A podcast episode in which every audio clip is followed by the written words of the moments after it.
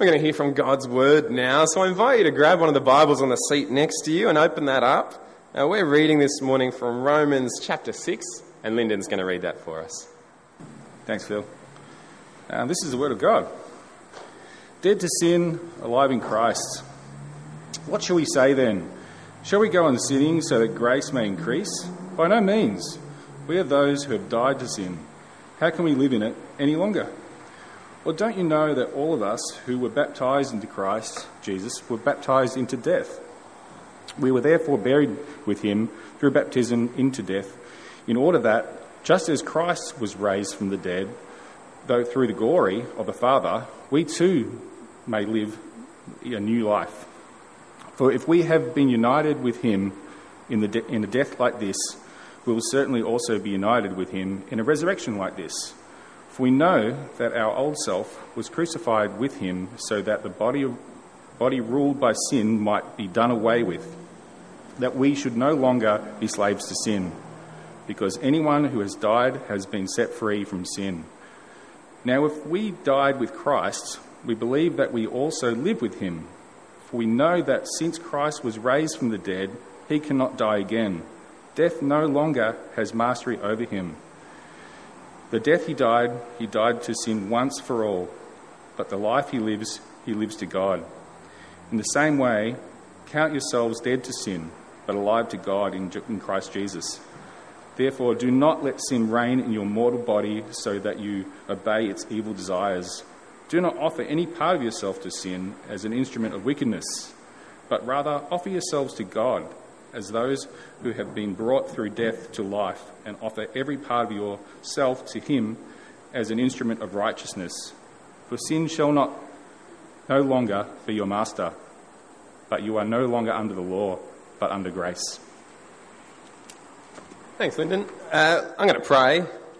Uh, we'll have a time for questions at the end, as we normally do. Uh, so if you've got questions, you can ask them then. Uh, but let's pray.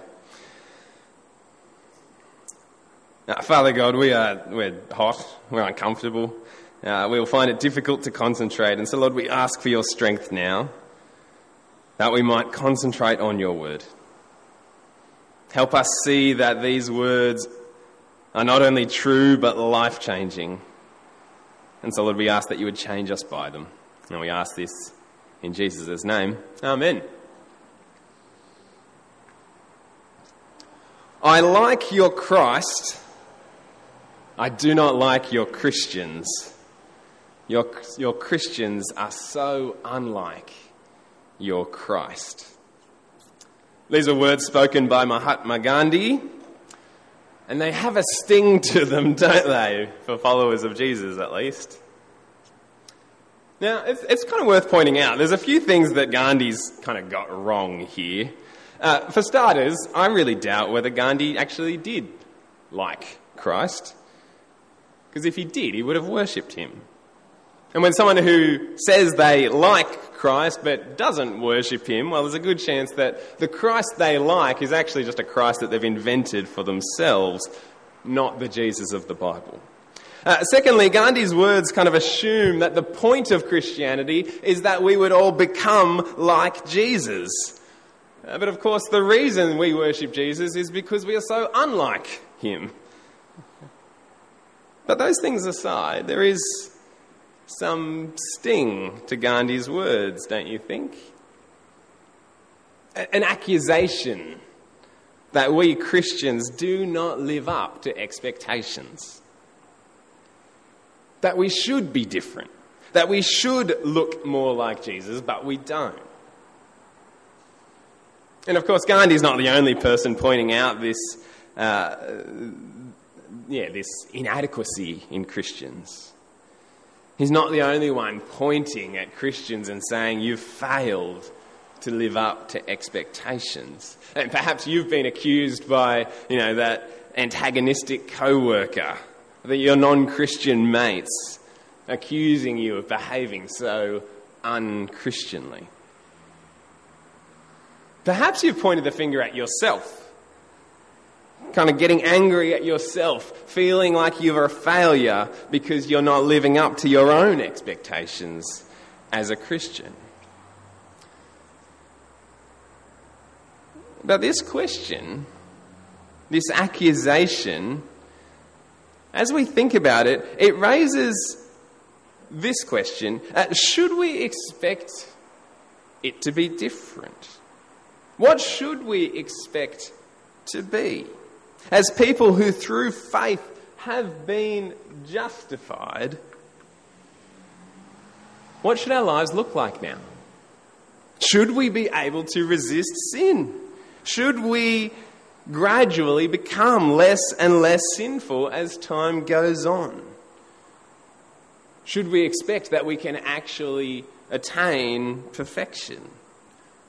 Well, these are the questions we're going to be answering from Romans 6 this morning.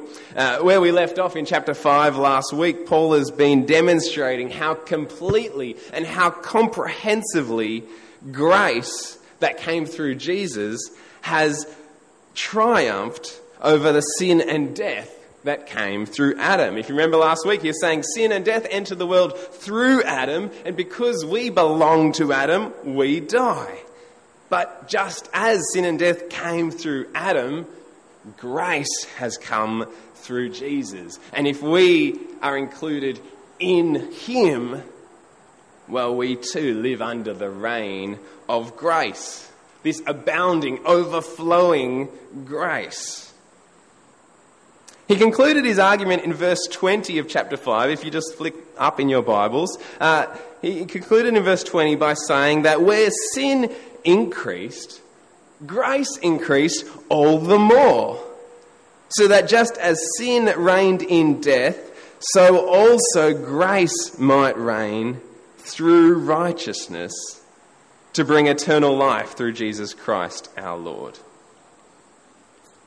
And it's in response to this statement that we get the question that comes in verse 1 of chapter 6 What shall we say then? Shall we go on sinning so that grace may increase?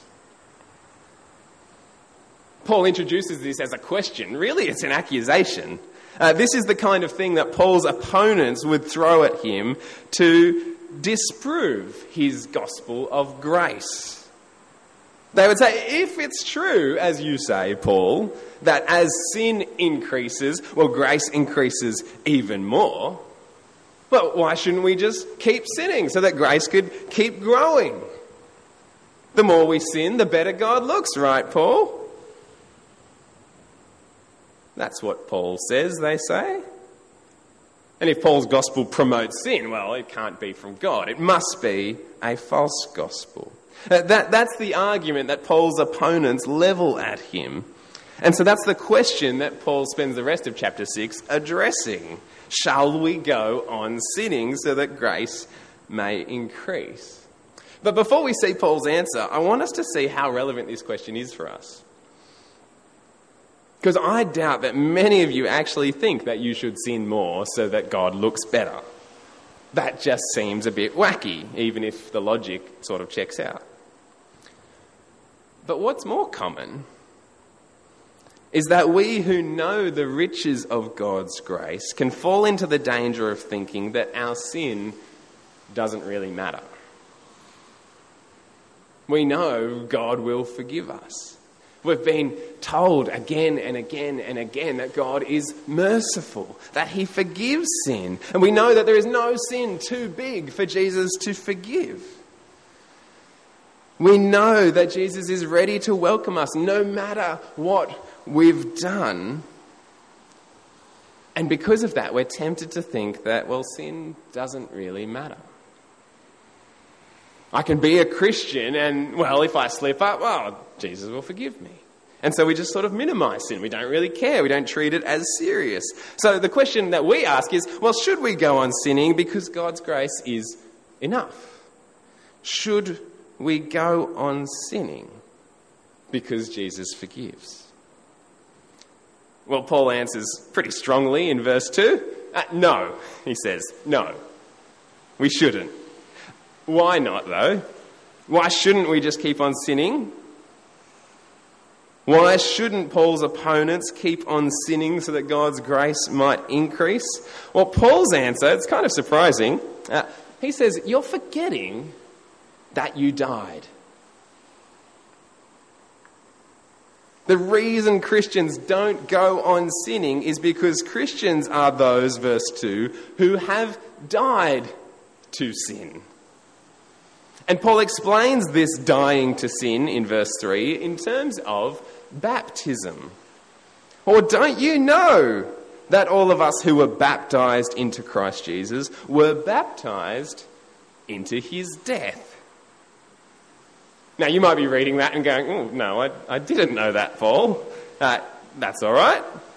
Most of us associate baptism with, with new life. Now, what, we get baptisms, well, either when a baby is born, new life, or when someone, uh, you know, professes faith in Jesus, they're raised to new life. And so for us, the image of baptism is, is new life. But for Paul, baptism is all about death. And that's because baptism is a symbol of us being joined to Jesus. Now, baptism is a sign of us being washed clean of sin. It's also a sign of us receiving the Holy Spirit. But here in Romans 6, the focus that Paul draws attention to is on baptism being a sign of our union with Christ.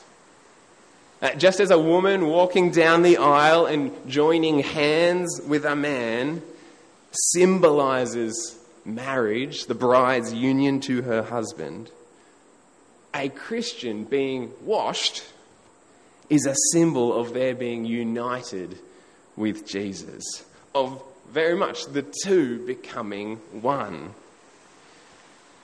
When someone is baptized, they are identifying with Christ taking hold of Christ, being included in Christ. And when you're in union with Christ, when you're in Christ, what happens to Him happens to you. We talked about this already last week. Uh, the, the classic illustration for you, though, is of the aeroplane. I didn't come up with this, just so you know, but uh, yesterday Janice and I booked flights uh, down to Newcastle for a trip later this year. And, when we step onto that plane, whatever is true of the plane will become true of us. When the plane takes off, uh, we take off. When the plane bounces through turbulence, we will bounce with it. When the plane lands in Newcastle, although we booked with Bonza, so I probably should say if the plane lands in Newcastle, we will too. What happens to the plane happens to us. Now, you, that's very simple, you get it. When you're in the plane, whatever happens to the plane happens to you. Well, it's the same with Jesus. When you are in Christ, united with Christ, what is true of Him is true of you. And what is true of Jesus is that Jesus died. And so when Jesus died, you died too. When Jesus rose again, we rose too, but we'll come to that in a bit. It keeps going. Uh, in Ephesians, Paul says that uh, just as Jesus is seated in the heavenly realms, oh, we are too, right now, he says. We are with Jesus, even though we're clearly here.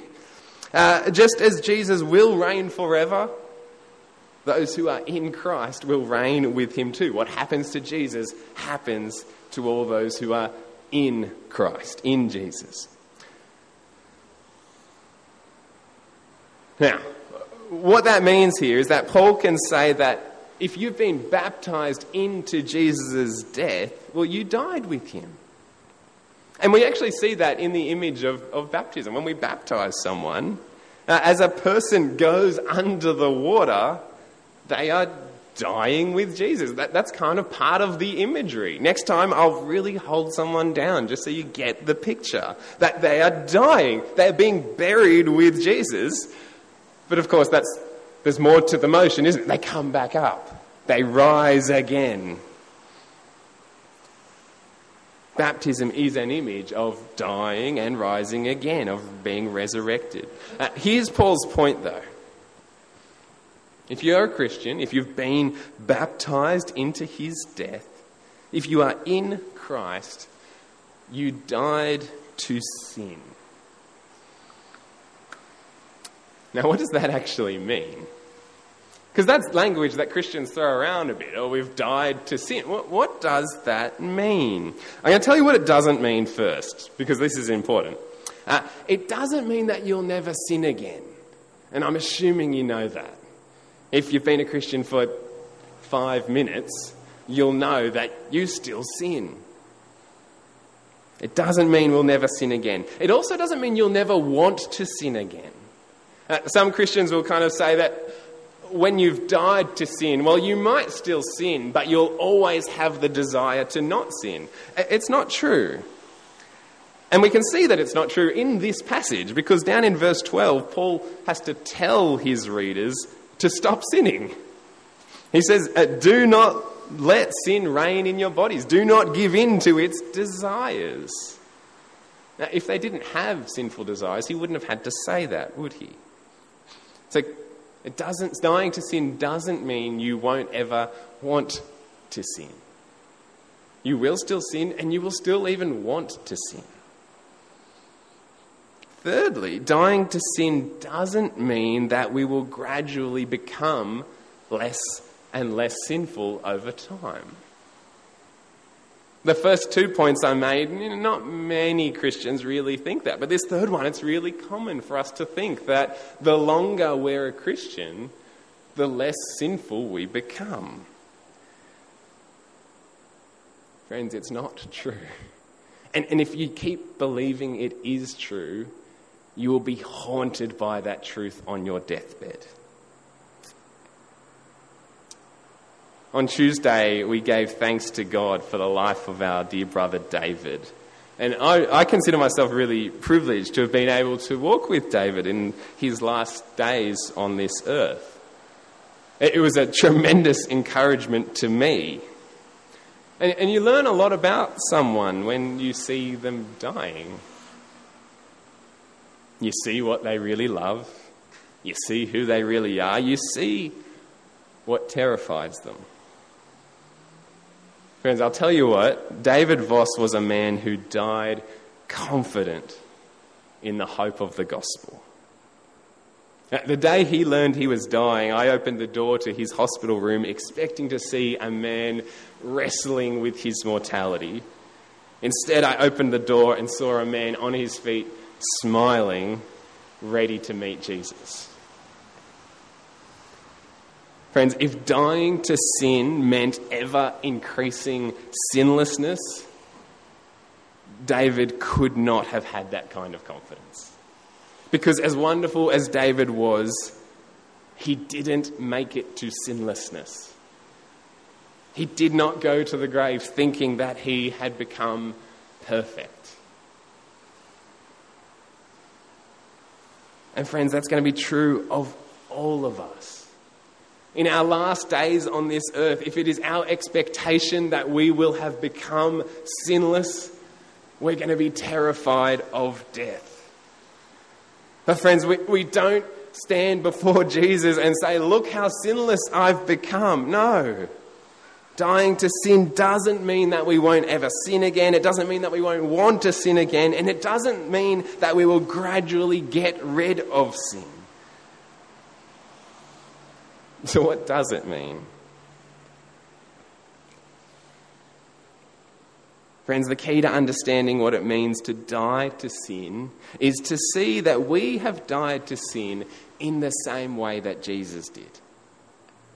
All through this passage, Paul says that we died with Jesus. Verse 5, we have been united with him in a death like his. Verse 8, we died with Christ.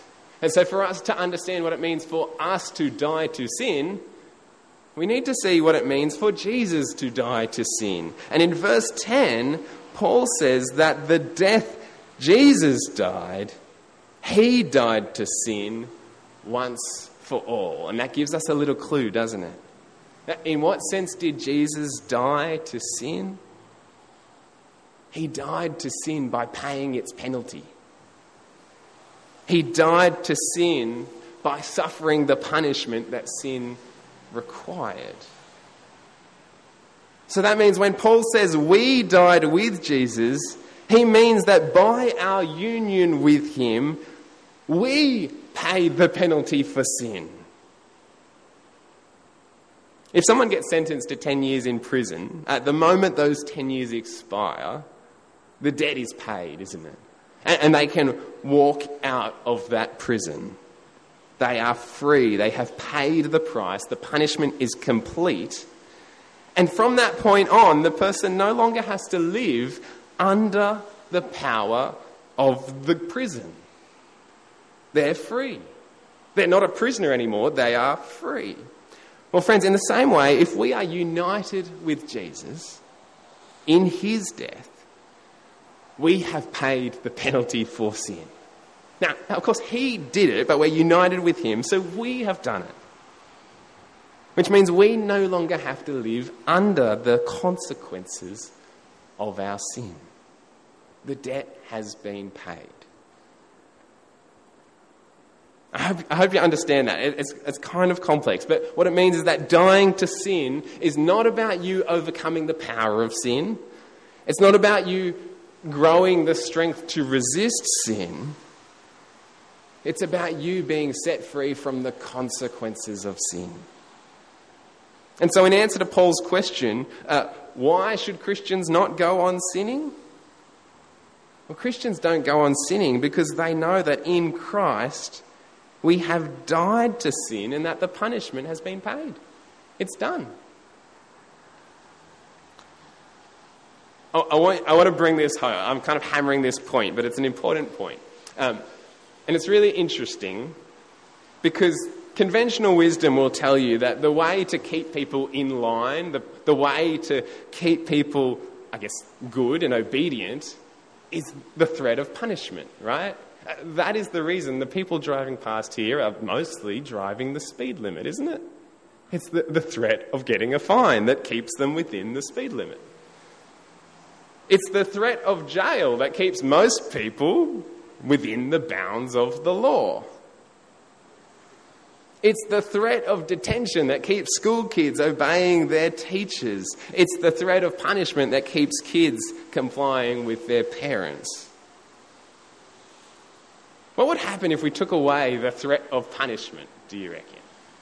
What happens if the Queensland police came out and said, oh, we're going to stop fining people for traffic infringements? We're just, we're just going to show grace. What do you think would happen?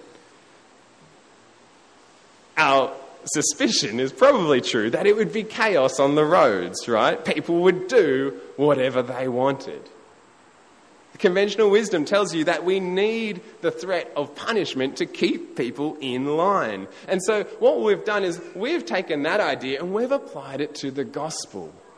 And so, what we've done is said that, well, we Christians, we need the law to constrain us, to control us, to limit sin. But, friends, do you see what Paul says in this passage? How is it that the gospel motivates right living? What is, what is it that the gospel uses? Is it, is it the threat of punishment? No, no, it's, it's not the threat of punishment. It's the exact opposite that, of that. It's the assurance that the punishment has been paid.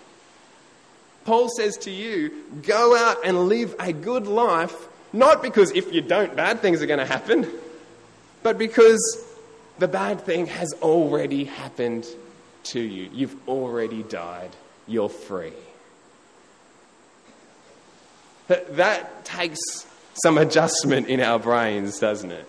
The, the, motivation for us living a good and godly life, the motivation for us putting away sin, is that the punishment has been served.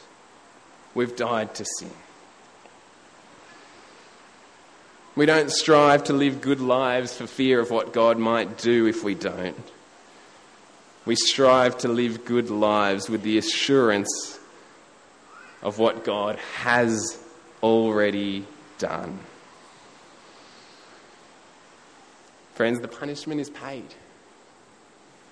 You don't need to live in fear of death. We have died to the consequences of sin. Which means that now, now we get to live a new life. Just as we have been united with Jesus in his death, we also have been united with Jesus in his resurrection. Now, you've probably never thought about this. I hadn't. Uh, there's a big difference between being resuscitated and being resurrected.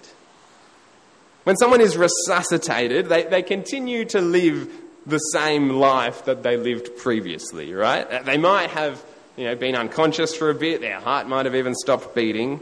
But when they're resuscitated, when someone does the thing, they live the same life. They, they wake up the same person and they will die again at some point. Jesus didn't do that, did he? He wasn't resuscitated. Jesus was dead. He wasn't sleeping, he wasn't unconscious, he was stone cold dead. And that's important because it means then when Jesus walked out of the tomb, he was a new man. He lived a new life. Uh, the people who knew him previously, they didn't recognize him at first. He was a new man. Of course, there was some continuity, but there was a newness. He rose to new life, never to die again. Well, friends, if we have been raised with Christ, the same is true of us. When you became a Christian, you, you weren't just kind of resuscitated, given a little boost. No, you died and you started again. You are living the life of a new person. It's a new life. The old you is dead. The old you died with Jesus. The new you, the new you is a new creation, a new person, a new life. And so now we can live that new life differently. And this is where Paul draws it all together in verse 11. How do we live this new life? Uh, reading from verse 10, he says, The death Jesus died, he died to sin once for all, but the life he lives, he lives to God. In the same way, count yourselves dead to sin but alive to God in Christ Jesus. And, friends, the way for us to live a new life, a life that is for God, is for us to count ourselves in the way that God counts us.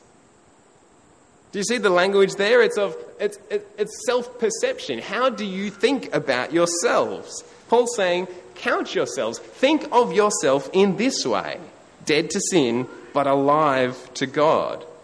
And so the, the key is that we actually realize, think, and ponder and see that we are new people, that we have died to sin, and that we have been raised again. So now think of yourself in that way. Uh, to illustrate it, uh, I had a relative who at one time was, was very wealthy. And then through a series of bad investments, that they lost everything. Uh, and they became relatively poor. They were still eating, but you know, relatively to what they were, very poor. Uh, when that first happened, it took some adjustment for them. Because they had been so used to living their whole life as a wealthy person. They had been wealthy for so long that when they became poor, that they didn't know how to live as a poor person. And it took some adjusting. They, they kept living as if they had money. Friends, the reverse would also be true, wouldn't it? I don't know someone who's this has happened to, but I'm sure it's true.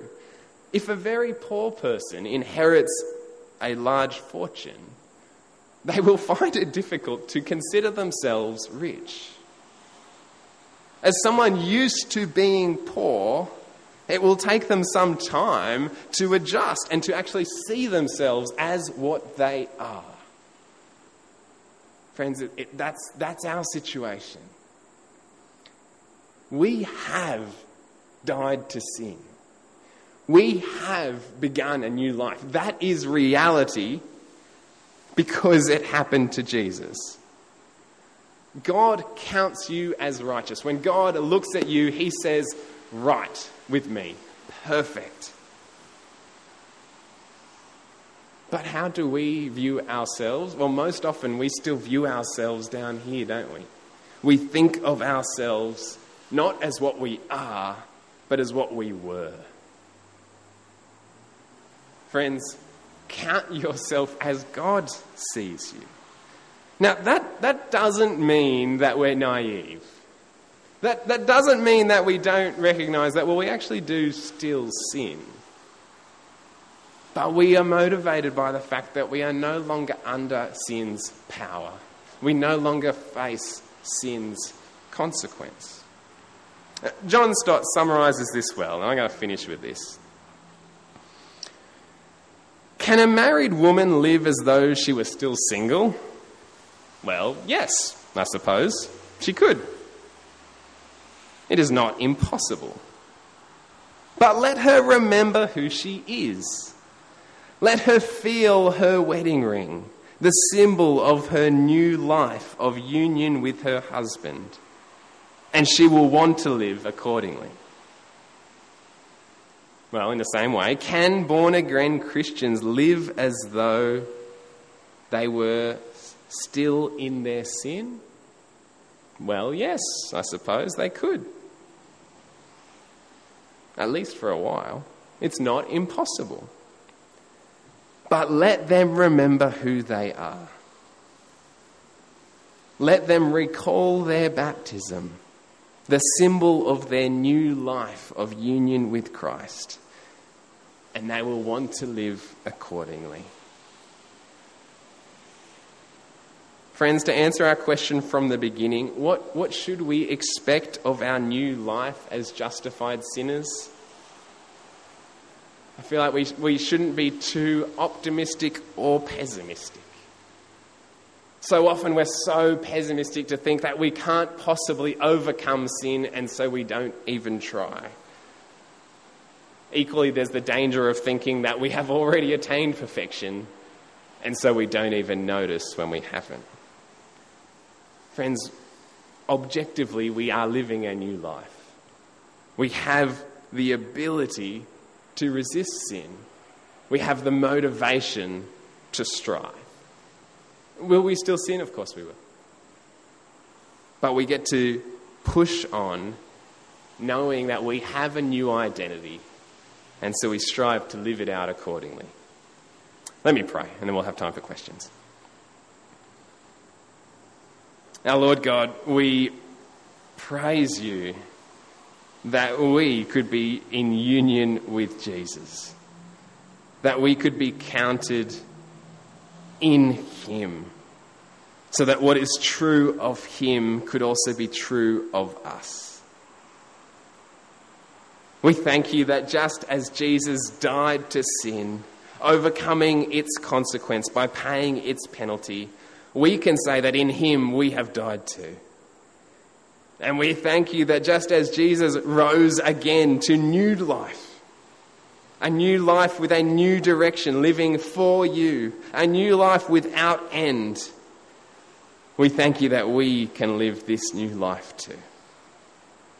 Lord, we pray that the riches of your grace would motivate us to live our new lives for you.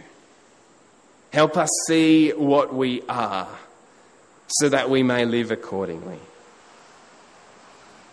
Lord, keep us from despair when we fail. Keep us from thinking that we can defeat sin in this life. Help us to be realistic, but help us to see that we do have a new life, that we can live with a new direction that we do not need to fear the consequence of sin anymore, and that that would drive us to live for you. And Lord, we pray all these things in Jesus' name. Amen.